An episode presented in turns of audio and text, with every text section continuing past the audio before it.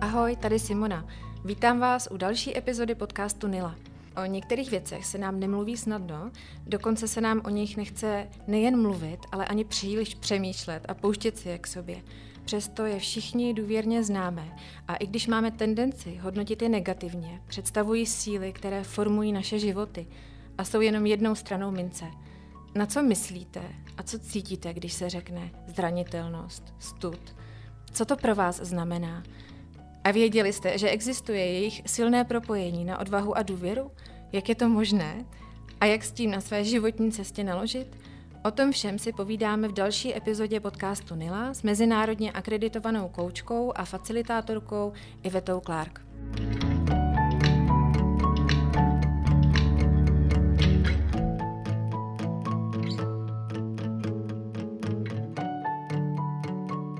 Když jsem si dělala tu přípravu, tak jsem si uvědomila, že, že si jenom myslím, že to vím, co je zranitelnost. A pak, když jsem si četla, co se třeba uvádí, nejenom teda v knížkách Brené Brown o zranitelnosti, a když se tam uvádí ty příklady, co to je, že to je dostat výpověď nebo dávat naopak výpověď, že to je otěhotnět po té, co to třikrát nevyšlo, říct někomu jako první, miluju tě.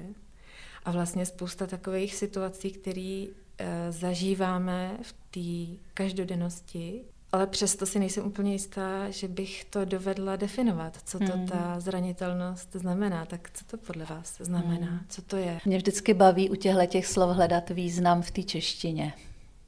Takže když se řekne zranitelnost, tak je to možnost zranění. Je to možnost, je to anglicky possibility, že jo? Je to option, kterou dáváme těm lidem, že vlastně se vystavujeme možnosti, že nás někdo zraní nebo něco. A e, to je úplně přesně překlad tý, tý, tý toho českého slova. Jo? Já se vystavuju možnosti, že mě něco nebo někdo zraní. A Eh, když se, když se podíváme do důsledku toho, že já se vystavu té možnosti, tak já se vystavu možnosti.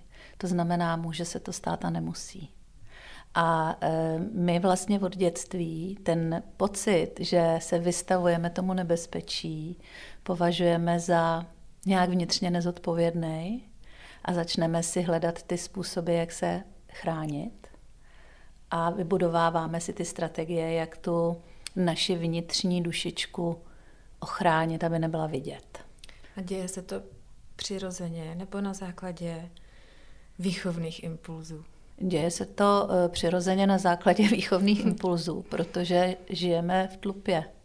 My jsme společenský tvorové a hrozně nám záleží na tom, jestli jsme přijatí do té skupiny, protože ať to vypadá, jak chce, tak jsme v té skupině nejvíc bezpeční. Eh, eh, Prostě jako každý stádový zvíře radši bude v tlupě sice na posledním místě, ale nebude samo, že jo, v tom lese zrovna tak to říkám často, tak možná už to někdo slyšel, že když žijeme, když jsme bydleli v těch jeskyních, jako za těch eh, jeskyních ještě lidí, tak když někdo něco porušil, nějaký pravidla, tak ho vyhodili z té jeskyně a on nepřežil tu zimu, že jo. Takže my jsme opravdu stádoví zvířata, potřebujeme to patření do té skupiny, to přijetí je pro nás otázka života a smrti a to máme v DNA a s tím se nedá hnout, takže nám od malička záleží na tom, jestli nás ta okolní skupina přijímá. A ta okolní skupina jsou nejdřív ty rodiče, že jo, ta maminka s tím tátou a ta širší rodina. A pak je to škola, spolužáci, jakýkoliv kolektiv, ve kterým se ocitáme, pak nějaký idoly, který máme, ke kterým chceme patřit. A pak se to samozřejmě v té práci začne začne opravdu objevovat i v tom, že chceme patřit mezi ty nejlepší, že chceme vynikat, začneme se opravdu porovnávat na úplně brutální úrovni. No. Myslíte, že nějaký důvod pro to, abychom tu zranitelnost nenechali, aby nás přirůstala, nebo spíš možná ten strach z ní a z toho hmm. odhalení? Hmm. To je hezký. Eh, teď jste udělala důležitou opravu, jakože to je strach z té zranitelnosti. Eh, mně, mně se líbí, co jsem nedávno slyšela, že zranitelnost je vlastně e, přiznání, že něco cítíme. Představte si, že to je takhle jednoduchý. Jako přiznám, že něco cítím. Když jste uváděla ty příklady, že to je, e, že třeba zranitelnost je, že zavolám si o výsledky testu a tak to, co cítím předtím, jo? nebo když přijdu večer domů a vidím, jak moje dvě děti spějí v posteli a vlastně mě jako úplně pohltí ten pocit, nebo chcete říct něco těžkého svýmu důležitému člověku, jak jste říkala, první, kdo první řekne mám tě rád, že? tak to jsou, e, to jsou ta, ta zranitelnost je v tom, že já najednou nějak projevím emoci. Něco, co je ve mně, co vlastně jako skrývám. No. A, e, a, a v tomhle je, já si myslím, hrozně užitečný se začít zamýšlet nad tím, kdy si tu zranitelnost vlastně dovolím, kdy ji naplno prožiju s tím druhým člověkem, protože zranitelnost se nedá prožít sama na pustém ostrově. Zranitelnost prostě je souvisí s tím naším sociálním nastavením. Jo? Takže vždycky je to jako určitá kvalita, eh, kterou mám v tom vztahu. A e, vlastně to moje poslání, který, na který teda stavím na tom výzkumu odbrané, je v tom, aby lidi začali vnímat, že když něco cítí, že mají v ruce obrovskou moc, jak se propojit s tím druhým člověkem a že ve chvíli, kdy my to budeme takhle moc chránit a vlastně budovat si ty strategie, nejenom budovat, ale pak je posilovat v tom životě, tak my se odstřihujeme od možnosti se propojit s druhýma lidma na, na ty lidský intimní vlastně úrovni. A z vaší zkušenosti je to častá strategie, že si tu zranitelnost nedovolujeme, že to zahlazujeme, že to popíráme, že v nás vlastně tahle slabina je, že o tom ani nechceme přemýšlet na to, že o tom mluvit s někým. Já myslím, že nejdřív musíme začít věřit tomu, že to není slabina. To je, to je ten základní krok, protože my opravdu už věříme tomu, že to je slabina. A e, jak jsem řekla, je to nějak sociálně daný, ale je to samozřejmě podnícený nebo podpořený výchovou a tím, jak vlastně každá generace vychovává ty další lidi, že proto, abychom byli přijatí, tak my musíme skrývat, co je nedostatečné, aby to nebylo vidět. A tím, jak o tom nemluvíme, jak si to neříkáme navzájem, tak tenhle hlásek v nás jako nemizí. On v nás pořád žije, ta věta, nejsi dost. Ale my si myslíme, že to máme jenom my. A ve chvíli, kdy o tom začneme mluvit, tak zjistíme, že to máme všichni. A to je třeba úplně začátek, úplná podstata výzkumu, s kterým pracuju, že eh, tohle to, to povědomí toho, té vlastní nedokonalosti, toho nejsem dost v čemkoliv, a teď si tam doplňte, co každý z nás máme, tak má 97% lidí na této planetě. Jenom 3% to nemají a to jsou psychopati. Takže když si, když si to představíte, že, že bez rozdílu, v jaký jste kultuře, bez rozdílu, kolik vám je let, tak to všichni máme. Tak to je přeci úžasný. Takže to vlastně může být takový zdroj propojení se s jinými lidmi. Taková ne může, báze. ne může. Je... Ona to je jediná možná uh-huh. věc, nebo je to jediný možný způsob, jak se projevit. Takový příklad jenom. Eh, když si představíte někoho, s kým jste hodně blízko, Jo, většinou to jsou lidi, s kterými chodíme, nebo který si pak vezmeme za, za muže nebo za ženy, nebo jsou to nějaký naši hodně intimní přátelé, tak vždycky v té chvíli, kdy se s nima nějak posuneme v tom vztahu kvalitativně, jeden z nás musí projevit zranitelnost. Bez toho to nejde. Takže jeden z těch dvou lidí je vždycky malinko odvážnější, jít na ten tenký let a ukázat se. A ten druhý se s radostí připojí. A řekne, je, tak já teď taky můžu. A vznikne tam najednou úplně nová úroveň toho vztahu a ty lidi si jako kdyby začnou víc věřit, začnou se víc a víc ukazovat jeden druhýmu. A to je lidský propojení. Ve chvíli, kdy já nejsem ochotná tohle s lidma udělat, tak já s nima to spojení nenavážu. Je to jediný mechanismus mezi lidma.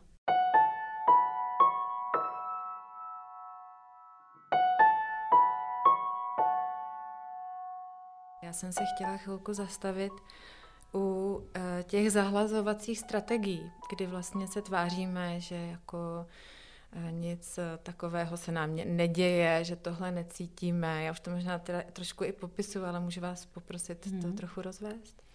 Eh, no tak mě by zajímalo, když máme workshopy veřejný, kde si o tom lidi přijdou popovídat. Představte si, že se přihlásíte na, na workshop o zranitelnosti. To už samo o sobě něco svědčí o tom, že lidi to zajímá, to téma, protože se tím trápí, že, že vlastně mají poměrně bohatý emoční život, který vlastně neprojevují nějak vůbec a vlastně ho pořád jenom nějak držejí v sobě.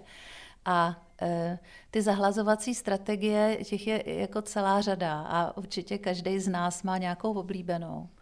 Ale e, Eh, podle toho, co, podle toho výzkumu, který tady teďka už opakovaně cituju, tak, tak je to buď to, že mm, jdeme do nějakého protiútoku, že se vlastně trošku jako naštětíme, že jo, a je to takový, já nevím, v češtině existuje to slovo, že vás něco přivede do rozpaku. Myslím, že to takhle je, jo? Že, že, že vás něco tak jako zaskočí, že to prostě s vámi emočně nějak začne fungovat vevnitř a ty lidi na to reagují tak, že že se vlastně tomu postaví proti jo, a začnou uh, jako třeba křičet na lidi nebo řeknou, mm, odseknou něco a většinou to je tak, že eh, tam je hrozně hezký příklad v tom výzkumu. Jedna, jedna dotazovaná popisovala, že eh, stála eh, ve frontě, že, že stála na čerpací stanici a vzadu v, se, v autě měla dítě v sedačce, malý, asi dvouletý, který spalo. A ona načerpala ten benzín a stála v té frontě a teď byla trošku nervózní, protože to dítě měla v tom autě. No a konečně na ní došla řada, aby teda zaplatila a ona zjistila, že, ne, že ta její karta ne, není funkční a že nemá prostě jak zaplatit. Takže se tam chvilku dohadovali, ona tam teda nechala nějaký prstínek a řekla, já teďka odjedu a vrátím se s penězma. No ale teď cítila vlastně ten tlak těch lidí za ní, jo, jak uh, tam všichni stojí tu dlouhou frontu a jak ona byla trošku na rozpacích, že vlastně nemůže zaplatit, jak, jak to emočně vlastně člověka uh, se dotkne, že jo, takovýhle tlak. A teď běhla do toho auta a to dítě v té chvíli začalo plakat a ona se najednou otočila a říká, a ty taky neřvi. Přestaň, že jo. A a to je, to je ono, jo? Že, že v nás vlastně nějak jako začne pracovat ta emoce a my chvíli ji nějak držíme, aby nevypadala, že ji máme a pak ona běhne do toho auta a vykřikne něco na to dítě, který úplně nevinný, jenom se chvíli rozplakalo. Takže to je takový ten útočný způsob. Pak je takový, ehm, kdy se úplně jako stáhneme a děláme, že tam nejsme a ehm, takže to v praxi vypadá tak, že nezavoláme, pohádáme se s někým, ale nebudeme ty, který budou volat. Nejsme skoro schopní se omluvit. Jo? Je to takový jako, není nic lehčího, než zvednout telefon a říct, přehnal jsem to, promiň, ale je to pro nás tak zranitelný, že, se, že to oddalujeme. Čekáme, až to jako vyhní vlastně. No a pak je taková jedna eh, hezká taková kouřová clona a ty se říká people pleasing. A to je takový, že já si vlastně jako začnu vás udobřovat. Jo. Ehm, že vlastně začnu jako vám skoro přitakávat, jo, když vy mě dostanete do rozpaku nějak. A, a je jich jako celá řada, jo. Jsou, jsou, pak e, můžeme jít do mnoha detailů, který nevím, jestli tady máme na ně prostor, ale tohle jsou ty tři hlavní, ze kterých potom každý máme ty svý niance a já vlastně vidím e, v tom, v těch, mezi těma lidma, s kterými pracuju, že je často střídáme tyhle ty strategie. Jo, že e, někdy se osopíme na někoho, někdy úplně zmizíme z povrchu zemského, děláme, že se nic nestalo a někdy vlastně e, se snažíme jakoby udobřit ty, ty druhý. Mně se zdá tady, jak popisujete ty kouřové clony, e, že oni fungují tak, že my pak nejsme sami sebou že vlastně naplňujeme nějaký strategie, abychom se ochránili, ale vlastně nám to neumožňuje potom opravdu jako projevit se autenticky. Hmm. A to, to má velký důsledky eh, ve vztazích, protože když vy jste zvyklá používat svoje clony a tak je zvyklý i ten partner, tak vy se vlastně nikdy nepotkáte jako opravdu. A eh, já mám takovou zkušenost, že, že spolu lidi žijou mnoho let a nejsou schopní té intimity. Říct si něco hlubšího a dívat se přitom jeden na druhý. Jo. Mě ještě napadá, když mluvíte o intimitě, tak já jsem uh, nedávno poslouchala podcast uh, Brené Brown a ona měla v podcastu psychoterapeutku Edith Eager, která napsala knihu Máme vždy na vybranou. Je to už letitá dáma přeživší holokaustu a základem té její eh, myšlenky je, že máme vždycky na vybranou, jak reagovat, protože ty vnější okolnosti nemáme pod kontrolou. A že to vlastně souvisí i eh, s, s důvěrou, že dáváme druhým sami sebe a oni nás mohou, ale nemusí zranit. A že tahle důvěra je základ intimity.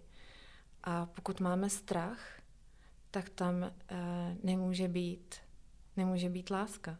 Že tam vůbec vlastně mm. nevzniká tohle mm. propojení. Mm. To je něco, co zjišťuju, že objevujeme teprve, jaký je vlastně vztah mezi důvěrou a odvahou. Že já musím projevit odvahu důvěřovat lidem. A to v tomhle spojení, o důvěře vůbec nemluvíme. Často mluvíme o důvěře, když jsme v nějakým eh, třeba týmovým kolektivu, pardon, kolektivu lidí v práci, že bychom tu důvěru potřebovali posílit, ale když se dobíráme toho, co to vlastně je, tak často důvěru definujeme jako něco, co čekáme od těch druhých lidí. Že oni to nějak zařídí, že oni splní ty naše požadavky, že se vlastně chovají podle nějakých našich pravidel. Ale ta pravda je o tom, že já musím začít budovat svoji důvěryhodnost a to můžu začít budovat jedině ve chvíli, kdy se otevřu. A to se ve firmách neděje a ani nemůže dít z, z mnoha důvodů, protože to nebezpečí kolektivní tam prostě panuje často. Takže um, důvěra skutečně je odvážný čin, emočně odvážný čin, protože já dávám v sásku něco, co je pro mě hodně citlivé, někomu, o kom nevím, jak s tím naloží. A e, takhle se definuje důvěra. Já dávám v sázku něco, co je důležitý pro mě a já to nechávám na vás, aby vy jste se rozhodli, jak s tím naložíte. A jak to souvisí s intimitou? Já mám ráda, zase je to hříčka slov, ty slova miluju, protože oni mají v sobě hluboký obsah, jsou to zaklínadla, že? ty slova. A intimita v angličtině je into me see, což znamená vidím do tebe, anebo necháš mě nahlédnout. A e, my si často intimitu spojujeme e, možná jenom s nějakou sexuální konotací, ale intimita mezi lidma je, e, je vlastně základ lásky, je, je základ toho, že spolu můžeme žít, že spolu můžeme vytvořit rodinu. A to není jenom o tom jako sexuálním aktu. To je o tom, že máme odvahu jeden druhému se ukázat, jaký jsme skutečně.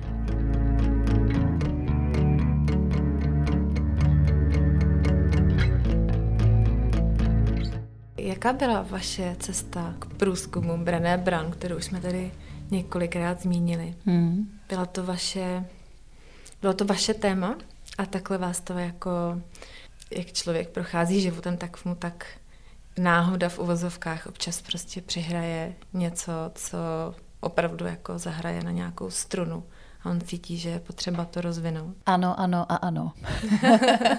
Na všechny otázky. Tak je to moje téma samozřejmě a e, myslím si, že je důležitý upozornit, že všechny věci, kterými se zabýváme, jsou v podstatě našimi tématy že asi nebudu se zabývat tématem, který není moje téma, že, že člověk si musí najít nějaký propojení s tím, co se děje venku, s tím, co se děje uvnitř, kde to nějak rezonuje, mám k tomu nějaký vnitřní motiv, proč to téma chci proskoumat mám k tomu nějakou přitažlivost, mám k tomu nějakou, nějaký vnitřní zdůvodnění. A e, e, pak samozřejmě tam hraje roli e, méně či více aktivní hledání toho, těch odpovědí. A u mě v konkrétním případě Brené to bylo velice pasivní hledání, protože mi přišla úplně náhodou pod ruku její přednáška na TED, kterou jsem našla vlastně nějak úplně náhodou, a i když asi náhody neexistují.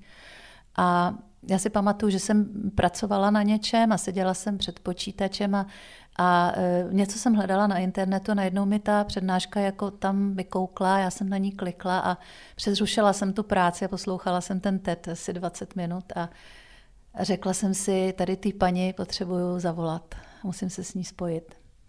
A to jsem hned udělala, takže jsem napsala mail, že e, mě tyhle ty témata zajímají, ty, ty zranitelnost, odvaha a stud. Ona tenkrát to byla přednáška o studu, ta první. A že taky vidím, že to je v té naší české kotlině určitě důležitý téma. A že mě zajímá ten výzkum, protože ona ten výzkum tam referovala, ale ne, nedávala tam žádné podrobnosti. A výsledkem tohohle dopisu bylo, že jsem hned, myslím, že v roce 2011 nebo 12, tak nějak odjela do eh, Houstonu v Texasu na certifikaci, kdy ona vlastně tu první část výzkumu nám vysvětlila, jak ji máme interpretovat, jak s ní můžeme pracovat pro klienty. Bylo to hodně terapeuticky postavené v té době a bylo to hodně o studu. A mm, vlastně ta druhá certifikace byla v roce 2019, kdy už hodně pracujeme s odvahou, s důvěrou, s, s odvahou důvěřovat, eh, s odvahou povstat z popela jako Fénix, eh, s odvahou projevovat svoje hodnoty a, a s odvahou být zranitelný.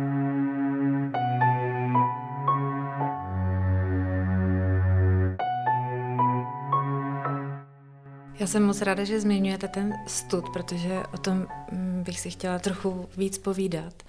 Já, když jsem eh, mluvila s kolegyní o tom, že budu mluvit s vámi a o všech těch tématech, eh, tak ona vlastně taky eh, Brené Brown zná a její manžel je američan, takže jsme vlastně jako i probírali témata jako, že Některé kultury jsou možná kulturami viny a kulturami uh, studu, ale mě tam zaujala jedna věc, kterou uh, ona zmiňovala, uh, když se do toho tématu ponořila, že si vždycky myslela, že stud je něco, co máme v dětství a že z toho vyrosteme. A že si uvědomila, že to je jedna ze základních emocí, která nás provází i tím dospělým životem a dost často nás uh, ovládá, zahlcuje a nevíme si s ní rady. Třeba i právě z toho důvodu, že máme pocit, že bychom tuhle emoci vlastně už mít neměli. Jak to vidíte? Vy hmm. ze svojí zkušenosti? No, usmívám se, protože to slyším na těch workshopech, že když se řekne stud, tak pro nás to je taková ta představa té malé holčičky, která Eh, která je dvou a půl leta a ty rodiče řeknou, no ona se trošku stydí, že jo. A u těch dětí to pojmenováváme, že jo, protože to je ještě takový jako rostomilý, že to dítě se stydí. Ono se pak začne stydět i v té škole, jako já vím, že to všichni znáte, buď jste to zažili sami, nebo máte spolužáka nějakého, kterýho, který byl docela fajn a pak ho vyvolali k tabuli a nedostali z něj ani slovo, že jo. Ve chvíli, kdy to dítě čelí nějaký možnosti, že bude hodnoceno, tak úplně vlastně ten stud ho zahltí.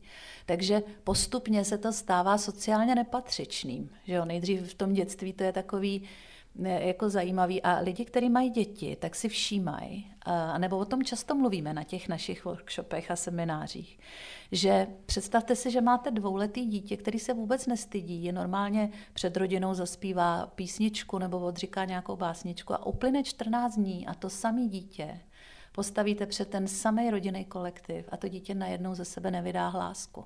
To znamená, začala u něj ta socializace, což je povědomí o tom, že aha, tady je skupina, která teďka posuzuje, jestli já jsem jí hodno. A to je stud. A, e, jako česky to je přeložený jako nejsi dost. A nebo spíš takový strach, co když nejsi dost? Co když to na tobě někdo pozná, že něco neumíš? Nebo že nejseš tak dobrý, jak vypadáš? Nebo co když to teďka někdo odhalí, že jsi v tom úplně poprvé? Že absolutně nevíš, co děláš? Ehm, co když se teďka ti někdo vysměje, že jsi tlustá? Co když teďka někdo řekne, eh, že mm, prostě zjistí, že máš vlastně řídký vlasy. Jo? To jsou, eh, jako každý máme, eh, docela, myslím, že existuje, tak je to výzkum, 12 kategorií, ve kterých lidi cítí stud. Takže mně připadá, že vy ho vůbec necítíte, ale vy ho cítíte, to, tu nedostatečnost v nějaký jiný kategorii než já, takže já to vůbec jako nevnímám. Že jo? A, a tak ty kategorie, když bych je měla vyjmenovat všechny, tak asi je nevymenuju, ale e, jedna je třeba, jak vypadáme, to si lidi hodně jako říkají, že ženy, jak, eh, že, že, že jsou tlustý a každá máme nějakou, nějakou nedostatečnost na tom těle, který si teda opravdu jako furt snažíme nějak zbavit, nebo ji maskujeme a děláme, že jako nás to vlastně netrápí. A e, nebo je to věk s tím spojený, nebo je to práce a jako kolik vyděláváme, to je taková ta mužská kategorie. Nebo je to rodičovství, což je úplně nadupaná kategorie studem, protože nikdo neví, co dělá, všichni jsou v tom poprvé a ostatní nemají nic jiného na práci, než nás tom hodnotit. Jo, takže to je úplně neskutečný, když se člověk stane rodičem, co začne zažívat z oblasti studu. A pak je to sex třeba, jako co je dobrý, co není dobrý, jak eh, prostě jsem fyzicky vybavený, jak dlouho vydržím nějaký sexuální kontakt. Jo, lidi si vlastně pořád stydějí v sexu. A to teda obě pohlaví, jak muži, tak ženy. Vlastně chci jenom říct, že nás to v dospělosti vůbec neopouští, jenom máme už vybudované ty strategie, jak to nedat najevo. A když s dospělejma mluvím, řekneme slovo stud v místnosti, tak se lidi začnou vošívat a řeknou, co to je, to my už dávno nemáme. Ale máte. Akorát se tomu neříká v češtině stud, protože ten se dává těm dětem. Ale je to ten pocit nedostatečnosti a té hrůzy, že to někdo pozná. Ještě když jsem na začátku mluvila o té mé kolegyni, která má manžela Američana, tak eh, ona právě říkala, že její pocit je, že tady v Česku je to docela intenzivně zakořeněná a zároveň velmi tabuizovaná emoce a že má pocit, že to vlastně zase ta americká kultura má třeba jako jiná, víc akcentovaná témata, ale že se jí zdá, že třeba američané se tolik nebojí, že se prostě strapní, zatímco u nás je to něco, z čeho mají všichni opravdu jako velkou hrůzu, že nás to hodně, hodně blokuje. A vy máte zkušenost, vy jste žila v Americe, hmm. uh, můžete to potvrdit, nebo to vidíte ještě trochu jinak? Překvapivě v Americe je stud hluboce zakořeněný. A to, jak často lidi říkají, že američani mají tu sebevědomí, tak to je jenom ta strategie. Jak to schovat. To, ten pocit toho nedostatku vlastně vnitřního. A Eh, jsou v tom úžasný, vlastně jsou v tom podporovaný od malá, aby tu strategii uměli. Takže když potom se ocitnu v prostředí třeba na té, na té akreditaci, kde nás je 200 lidí, z toho 190 je Američanů a pak je, jsem tam já a nějaká Švédka a někdo z Německa, tak, tak se najednou s hrůzou zjistí, jak ta kultura je vlastně opravdu protkaná tím studem. U nás je historicky daný, eh, že my máme zase trošku jiný důvody, proč máme stud, ale jsme stejní lidi jako ty američani. A mm, u nás je to historicky daný tím, že kdo měl odvahu a něco řekl a byl přirozený, tak umřel na hranici nebo, nebo na šibenici. A že vždycky byl někdo jako silnější, kdo nás tak trošku jako obsadil, nebo nás nějak podrobil, nebo jo, takže my jsme hodně eh, náchylní k tomu radši se schovat, ta naše sociální strategie je schovat se, neříkat nic, eh, neprojevovat se, eh, nemluvit o tom. V angličtině I don't have to show up, je to takový, já nebudu nic říkat, abych nebyl vidět, protože by to nemuselo dopadnout dobře. Vy jste ještě řekla jednu věc, ke který se chci vyjádřit, a to je, že my máme jako Češi strach se strapnit. Strapnění není stud, to je něco jiného. A, a i, i protože se o studu nemluví vůbec, je to tabu, tak taky e, používáme místo studu různý jiný slova, který ale neznamenají to tež. Takže my používáme vina místo studu, nebo používáme ponížení místo studu, a nebo používáme strapnění místo studu. A je, to je jedna zajímavá část toho výzkumu, kde ona jako považuje tu citlivost k těm slovům za zásadní v tom, jak vlastně my si buď ten stud v sobě, nebo ten pocit nedostatku potvrzujeme a kultivujeme, nebo jak jsme schopni ho opravit. To znamená, když já řeknu, eh, že jsem eh, hloupá, tak to je nálepka, kterou dávám sama sobě. Když řeknu, udělala jsem hloupost, udělala jsem něco, co nebylo správný, tak to je vina. A v té chvíli já, když si uvědomím, že jsem udělala hloupost, že jsem udělala, že jsem někoho zasáhla, že jsem ho nějak zranila, tak já, já to můžu považovat jako krok k nápravě a můžu říct, dobře, tak co teď můžu udělat? Co je to moje rozhodnutí? Co je ta moje volba v té chvíli? a můžu zvednout telefon a omluvit se. Ale když řeknu, já jsem hloupá a dám si tu nálepku, tak s tím už nemůžu vůbec nic dělat a vlastně mm, buduju tu svoji vnitřní integritu nebo tu svoji vnitřní osobnost nebo ten svůj věm té své vnitřní osobnosti na těch nálepkách. A to často děláme u lidí kolem, že, jo, že jim dáme, uh, on je nespolehlivý, jo, a řekneme, on je nespolehlivý. A teď si představte, že to je jako, že vy trošku jako cizelujete vlastně tu jeho kvalitu vevnitř, jako nespolehlivost. A ten člověk to přijme a najednou řekne, já nejsem dost spolehlivý.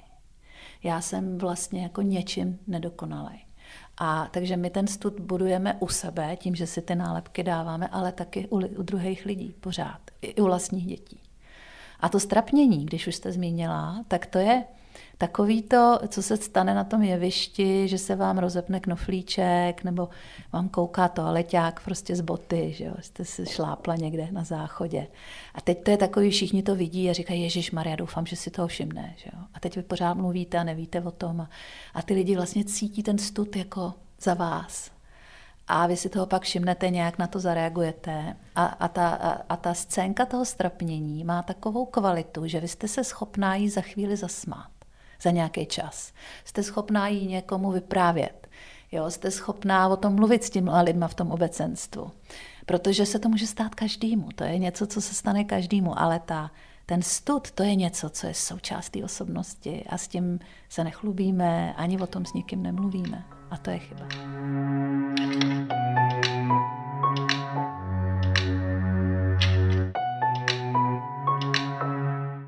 Vy už jste to naznačila v tom, když jste mluvila o nálepkování a mě na tom přijde zajímavý, eh, že dost často jsme sami sobě tím největším kritikem. Když byste chtěla dát někomu opravdu praktickou radu, vlastně jak s tím naložit, hmm. kromě toho jít třeba na psychoterapii.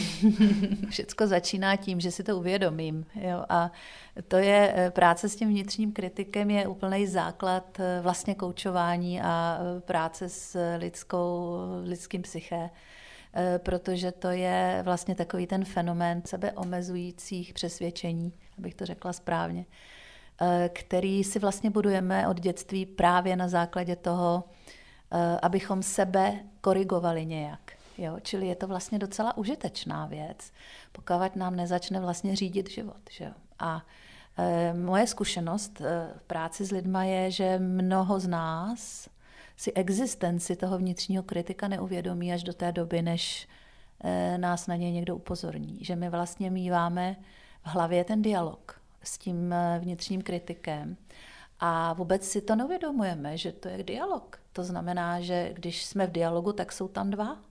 Je tam někdo, kdo mluví a někdo, kdo poslouchá a nějak reaguje.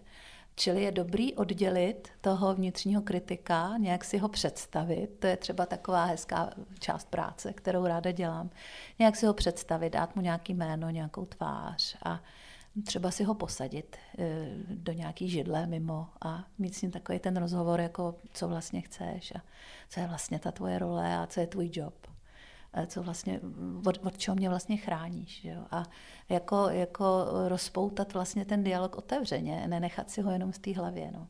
Tak to je jenom takový typ, co se často děje v koučování a existuje na to celá řada různých přístupů a, a je celá řada koučů, který s tím pracují. A e, mám vlastní zkušenost, že vnitřního kritika se nikdy nezbavíte, že to je naše součást našeho psyché, která nese určitý autokorektivní funkce, čili je důležitá, protože souvisí s naším sociálním zařazením. Na druhou stranu já můžu použít svoje vědomí na to, abych si uvědomila, kdy v té hlavě slyším vnitřního kritika a mm, nějak, nějak si ho vyslechla a zaujala k tomu nějakou volbu. Zase jsme u té volby. Je tam ten, ten vnitřní kritik mi může dát impuls a já na ně buď zareaguju, anebo řeknu, aha, teď tady mám nějakou sebekorekci, co se tady děje, můžu si dát tu pauzu a zvolit, jak na to chci reagovat, na ten hlásek.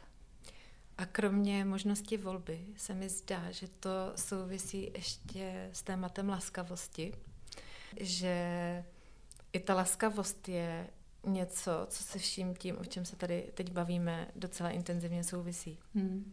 Ono, mně se chce říct sebelaskavosti, že, že, že vlastně v té chvíli člověk zaujme takovou tu měkčí polohu vůči sám sobě. Jo? A já jsem na, to, na tu sebelaskavost trošku opatrná, protože uh, ono je to takový... Uh, jako, někdy se to může zdát, že to je jako, jako sebeomlouvání malinko, jo? taková sebejustifikace nějaká. A mně se víc líbí, když si člověk pohraje s myšlenkou, jak by vlastně zareagoval, kdyby to též se stalo tomu nejlepšímu příteli. Jeho. Jo, kdyby se něco stalo vám a, a e, vy si teda začnete e, vyčítat něco nebo začnete opravdu e, mít takový ty sebemrskačský pocity, tak je dobrý se vlastně zastavit a říct si, kdybych teďka tady měla tu nejlepší kamarádku, co by mi řekla. Nebo, nebo moji mámu, nebo sebe sama, když mi bude o 20 let víc, jak bych se dívala na tuhle situaci. A v té chvíli se zjeví ta naše vnitřní moudrost, která řekne, zase se tolik moc neděje, chybu udělá každý. Co s tím můžeš udělat? Zavolej. A e, najednou člověk, a vlastně ta vnitřní moudrost, která zase má různý jména v té práci s lidmi, je, e, zjistíme, že je nám vlastně pořád k dispozici, že je vlastně pořád přítomná a že celá ta naše moudrost je o tom hledání přístupu k tomu, jak v sobě najít tenhle ten hlas, který nemá tu energii toho kritika, ale který má tu energii toho poradce, který nejenom, že to s náma myslí dobře, ale taky ví, že někdy musíme udělat těžké věci. Že ta laskavost není jenom o tom se omluvit sama sobě a najít v sobě nějakou omluvu, že to bude dobrý, ale Eh, mně se líbí, když člověk umí najít i to, musíš teď udělat něco těžkého. Musíš jít a mít odvahu. Nesmíš utíct z toho místa. Eh, teďka jde o tvoji integritu, teďka jde o tvoji čest.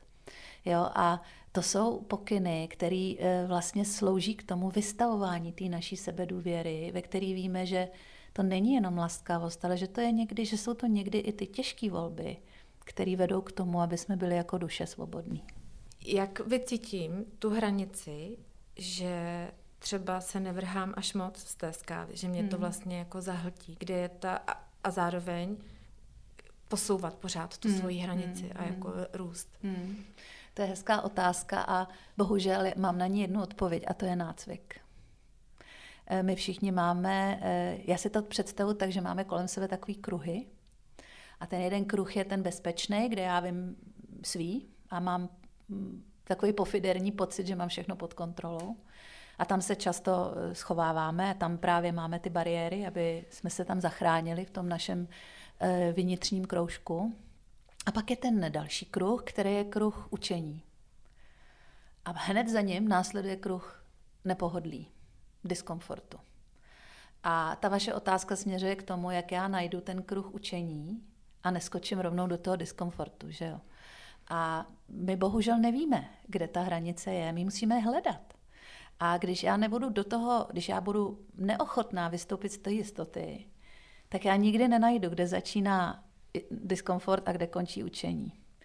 A diskomfort poznáme, že jo. Prostě eh, je to takový, že to vzdáme najednou, anebo se ocitneme v nějaký opravdu jako hluboký, v hlubokým království nějakého, nějaký jako nepříjemné emoce ne, nějakého fakt jako fyzického nepohodlí. Ale e, ve chvíli, kdy já si jako trénuju do těch nepohodlíček jako občas jít, a teď mluvím o těch emočních nepohodlíček, tak já najednou zjišťuju, že si buduju odolnost a že ten můj kruh toho učení se zvětšuje a že já si můžu dovolit víc a víc a že vlastně v sobě buduju odvahu být v neznámém teritoriu, protože vím, kudy vede cesta zpátky do té jistoty a že i když v tom teritoriu padnu na ty kolena, tak se prostě postavím a vrátím se. A my vlastně tuhle jistotu v sobě, vlastně to je to, co, s čím všichni jako bojujeme, že si říkáme, my nemáme tu sebejistotu. No ale my ji nemáme, protože ji nikdy nepodrobujeme eh, tomu riziku. My si jako vlastně chráníme ten malý úhel nebo to malý, ten malý kroužek kolem, ale málo kdy se nám chce do toho nepohodlí. A zvlášť dneska, kdy všechno je pohodlí. Že? Dneska jsme všichni jenom v tom pohodlí. Takže eh, třeba ta, ten covid celý nás uvedl do, do zóny učení, až nekomfortu. A e, já vidím kolem sebe lidi, kteří opravdu to využívají jako učení a e, vlastně se v tom budují opravdu úžasnou odolnost a, a vlastně e, inspirují se tím nějak sami sebou. Jo? A pak jsou lidi, kteří jsou opravdu v diskomfortu celou dobu.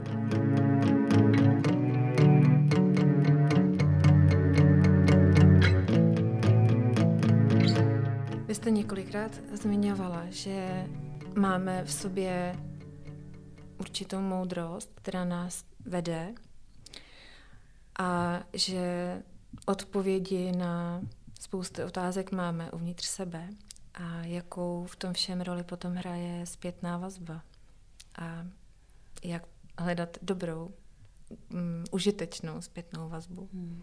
Zase velký téma, na který bychom mohli celý podcast udělat, na zpětnou vazbu. Um, zpětná vazba je něco, co bych ráda škrtla ze slovníku jako výraz. A spíš bych řekla, je to umění, eh, je to ochota poslouchat informace, kterými sdělují, kde mám slepý místa. Je to možná trošku jako neobratný, ale vlastně věřím tomu, že když já jsem ochotná použít druhý lidi, aby mi mohli sdělit to, co sama o sobě nevím, protože to prostě nevím, protože ty slepý místa mám, tak já nějak víc poznávám sebe sama. A e, ta ochota sdělit nebo ochota přijmout, co mi ty druhý lidi říkají, je problematická, protože my ji často spojíme s kritikou. Že jo? Že nes, a nebo s tím strachem, že nesplňujeme ty vaše předpoklady nějaký, nebo ty naděje, co do mě vkládáte, nebo ty požadavky, které třeba v práci na mě má šéf. Jo? A e, já docela často teď učím lidi, nebo musím říct to slovo učím, protože se to učíme spolu, jak to vlastně zařídit, aby jsme e, byli ochotní k tomu poslouchat, kde to slepý místo mám. Mně se e, nedávno v jednom rozhovoru s jedním klientem jsme si tak jako uvědomili, že ty druhý lidi jsou pro nás takový zrcátko. E, nechci říct zrcadlo, to zní hrozně klišovitě, ale zrcátko, který, když třeba jdete k holiči, tak ten kadeřník vám dá to zrcátko, abyste viděli, jak ty vlasy vypadají ze zadu. Jo? A my, když jdeme po té ulici, nebo sedíme s někým v kavárně, tak my nemáme tušení, jak vypadáme ze zadu. Jo, někdy se prostě zahlídneme v zrcadle a, a vlastně jako se zděsíme, že jo, někdy. Ale vlastně ta zpětná vazba je celá o tom, jak vypadáme ze zadu, nebo jak vypadáme z boku, nebo jak to, co říkáme, působí na ty druhý lidi, jak, jakou energii vlastně nabízíme těm druhým lidem. Takže zpětná vazba není jenom o tom, co nám ty lidi říkají, ale co signalizují, jaký máme dopad já můžu mm, vlastně pracovat s tím, s tou svojí ochotou vlastně slyšet a vnímat ty signály a ověřovat si je. To znamená, když vy mi vyšlete nějaký signál, um, že jste v nějakým diskomfortu v tom rozhovoru, jo, a to lidi často udělají, že najednou změní polohu, nebo se trošku oddálej, jo, nebo e, nějak zakroutějí hlavou, nebo udělají nějaký prostě známku nějakou v obličeji, tak eh, já si můžu zvyšovat citlivost na tyhle signály a můžu vlastně použít otázku a říct, já jsem si všimla, že trošku jako jinak reaguješ, dotklo se tě to nějak, co jsem řekla a můžu to jako vlastně ověřit, ten signál a vy řeknete, ne, jenom jsem si vlastně při té příležitosti na něco vzpomněla, co mi způsobuje diskomfort. A já vlastně vím, že to v té chvíli nebyla zpětná vazba na mě a na to, co jsem řekla, ale je to něco, co se děje vám.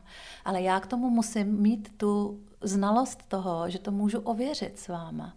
Nebo A my často děláme to, že si to neověříme a přivlastníme si to a posílíme toho vnitřního kritika a řekneme, že teď seš nudná. Jo, teď nikdo s tebou nechce už mluvit, jo, ta už se nudí. Jo, a uděláme si tam tu interpretaci, eh, která vlastně je úplně zbytečná.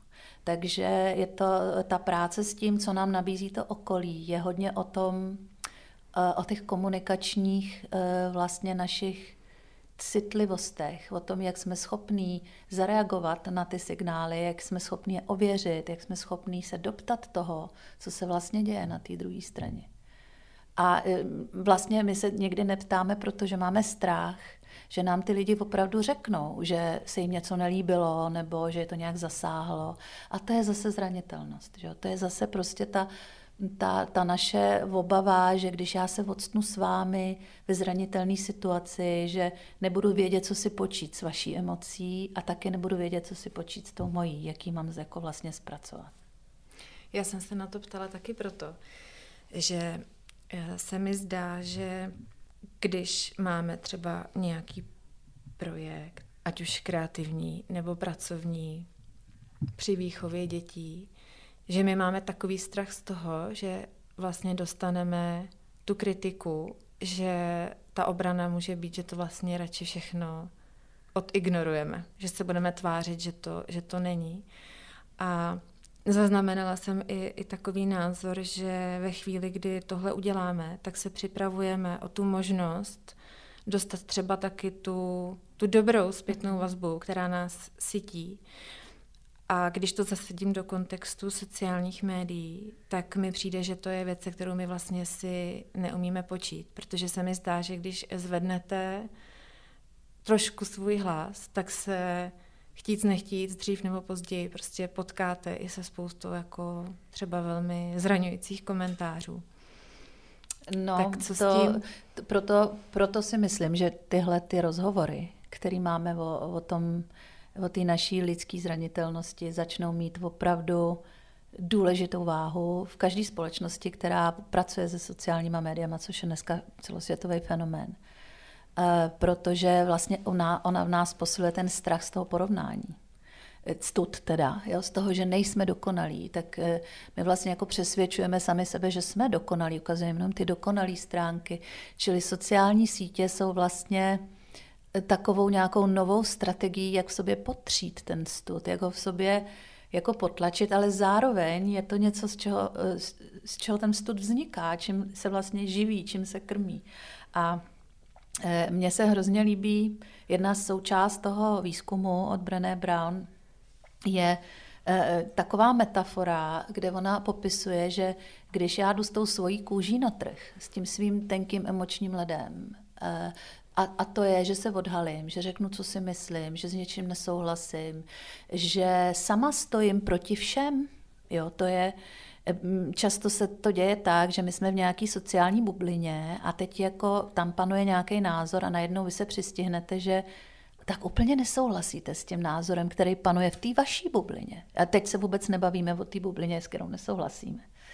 A jenom jako vstát a říct těm lidem, kteří jsou jako naši kamarádi, že vlastně máme jiný názor, je obrovsky odvážná věc.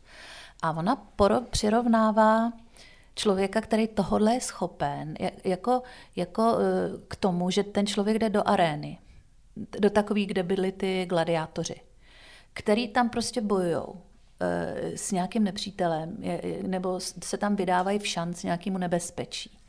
A ty kritiky, ona, eh, ona popisuje jako ty lidi, co se dějí na těch ochozech kolem té arény. A který vlastně sedějí, eh, jedí tam ten sendvič, mají nad sebou toho ovývače, který prostě jim chrání, aby byli ve stínu.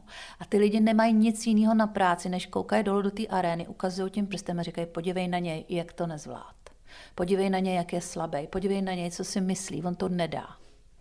A ona říká moc hezkou věc, že eh, teďka se pokusím o nějakou citaci. Ona říká, pokud ty nejsi se mnou v té aréně a nevidím tě, že tam ochotně jdeš, tak mě tvoje kritika vůbec nezajímá. To znamená, je to, eh, ta věta vlastně pro mě má ten dopad, že já skutečně budu přijímat zpětnou vazbu a kritiku od lidí, od kterých vím, že tu osobní odvahu sami demonstrují. A výsledkem je, že tolik lidí nemám kolem sebe, který demonstrují. A tudíž nemám tolik kritiků. Protože ty ostatní, ty jejich hlasy jsou úplně, ty tam vykřikují něco v té aréně a to se mě vůbec netýká. To je, to je nějaká jejich obrana proti tomu, proč oni do té arény nejdou. Že jo? A to nejsou lidi, s kterými já chci být.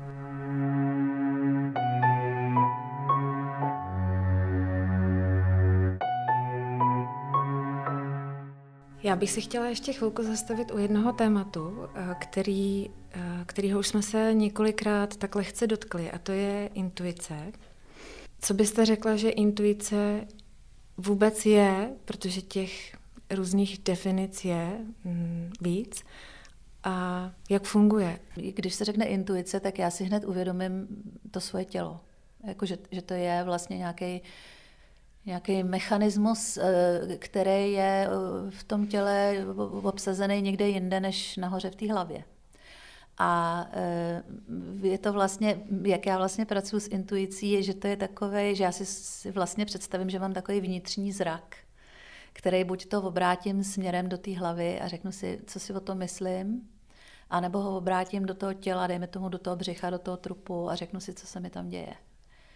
A, a to, co se mi tam děje, je většinou brzo, že je to většinou hodně rychle se děje, jako na základě impulzů. A e, čím víc pracuji s lidma e, za těch posledních 20 e, let, tak tím víc vlastně dávám na to, co se děje se mnou, třeba když pracuji s, s klientem, protože se tam odehrává nějaká výměna, která je podstatná, který je dobrý začít věnovat pozornost. A měla jsem zrovna včera rozhovor s mým synem, který eh, váhá mezi dvěma pracovními nabídkami. A obě mají takový ty důsledky vlastně ty nejistoty, že jo. A, a on mi někdy, je to dospělý muž už, ale někdy mi zavolá říká, abych to mami potřeboval probrat, jo. A to je vlastně trošku, jako říká, mluv o tom se mnou. A tak jsme strávili hodinu v autě, eh, každý ve svém autě, kdy jsme někam jeli a mluvili jsme o těch jeho volbách. A on mi potom říká, no já vlastně asi dám na to, co mi víc sedí. A já bych řekla, že to je vlastně hrozně hezká intuice toho, co mi víc sedí. Kdy já odpojím to srdce, jako co, často lidi říkají, tak k čemu tě to táhne, že jo, co je to srdce. Já odpojím to srdce, odpojím ten, ten přemýšlivý aparát a řeknu si, k čemu mě to táhne. Úplně tam cítím to lano, že jo, někde z břicha.